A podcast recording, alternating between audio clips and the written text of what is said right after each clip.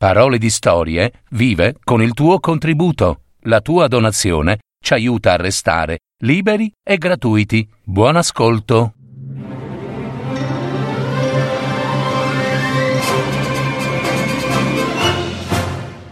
Janas, storie delle fate di Sardegna. Il furto del broccato.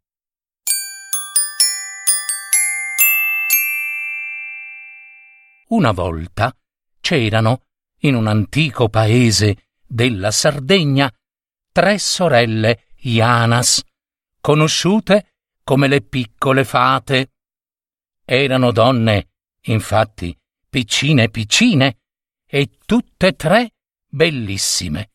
Ma, dato che con le loro arti magiche potevano bruciare vivo chiunque, la gente le temeva e ne stava alla larga.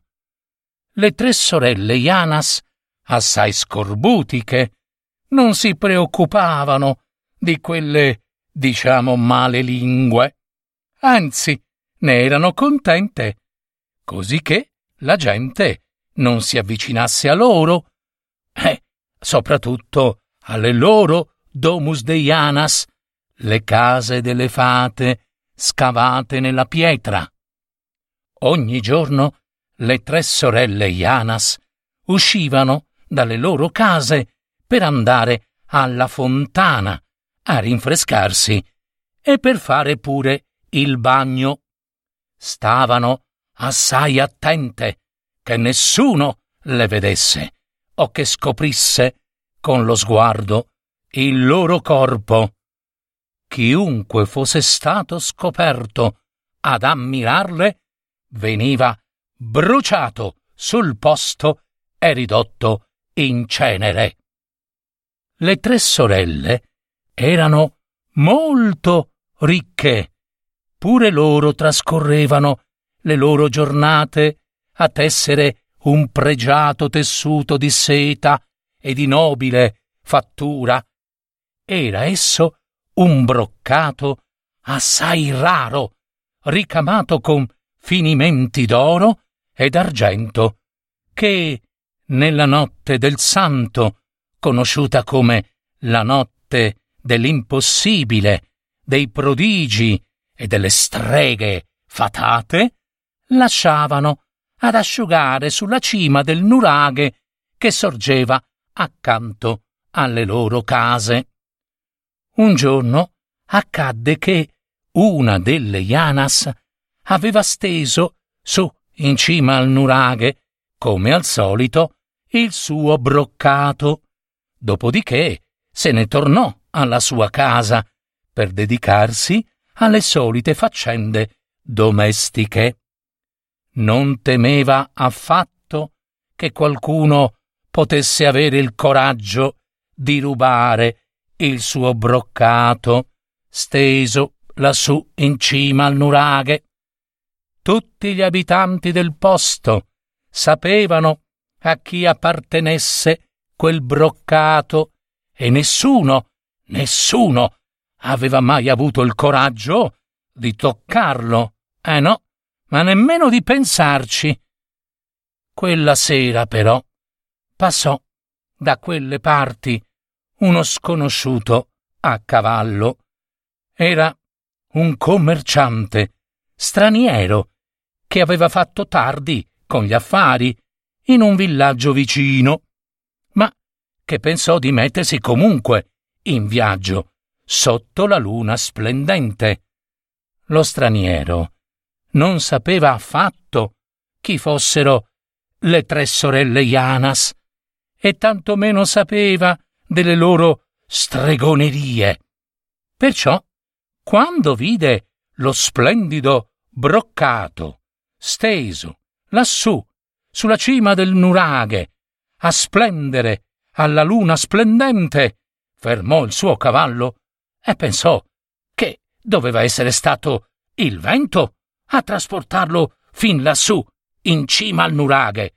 Dunque non sarebbe stato un furto prenderlo e magari farsi un mantello nuovo. E così andò.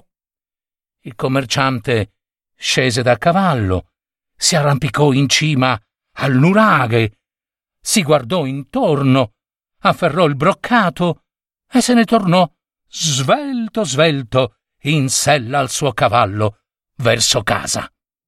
Ma, ahimè, la mala sorte presto lo raggiunse, perché la Jana, padrona del broccato, e le sue sorelle avevano visto prendere il broccato.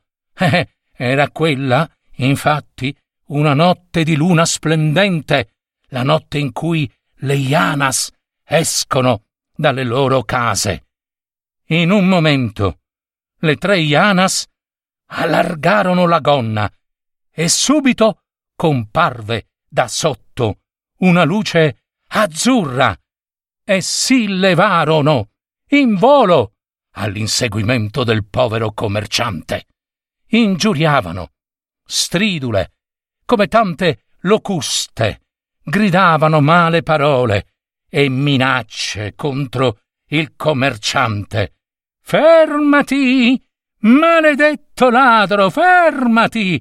Ti raggiungeremo e ridurremo in cenere il tuo corpo, maledetto! Bruceremo pure la tua anima! Fermati, fermati!» A quel punto l'uomo capì che non c'era più modo di salvarsi.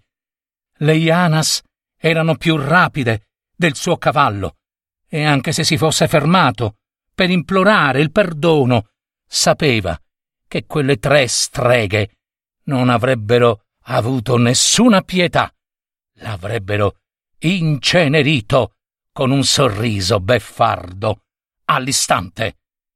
Il commerciante strisse ancora di più gli speroni contro il fianco del cavallo, ma non aveva altra scelta, non c'era speranza. Le tre Janas stavano per raggiungerlo, sospinte veloci da un vento impetuoso di tramontana, che quando il pover'uomo se le vide così vicino, cominciò a raccomandare l'anima a Dio e al suo santo. Ti prego, santo mio onorato, ti prego, fai che mi salvi da questa mala sorte. Io ti faccio voto e promessa di un mantello nuovo, proprio con questo broccato. Aiutami tu, salvami. Il santo ascoltò la supplica preghiera del commerciante e, come per miracolo o prodigio, il vento di tramontana cessò. Le Janas si fermarono, come se avessero trovato davanti a sé un invisibile macigno di granito, e furono costrette a porre fine all'inseguimento. Il commerciante finalmente riuscì a scappare, dileguandosi nel bosco. Appena il brav'uomo fu in salvo nella sua casa, subito ordinò che con il ricco broccato delle Janas fosse confezionato un mantello pregiato, che poi regalò, come aveva promesso, al suo santo protettore e, trascorsi gli anni, costruì pure una casa per poveri, proprio in nome del suo santo Salvatore.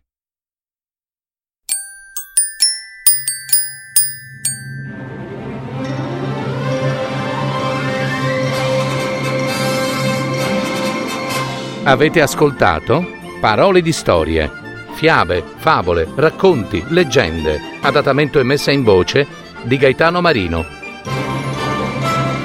www.paroledistorie.net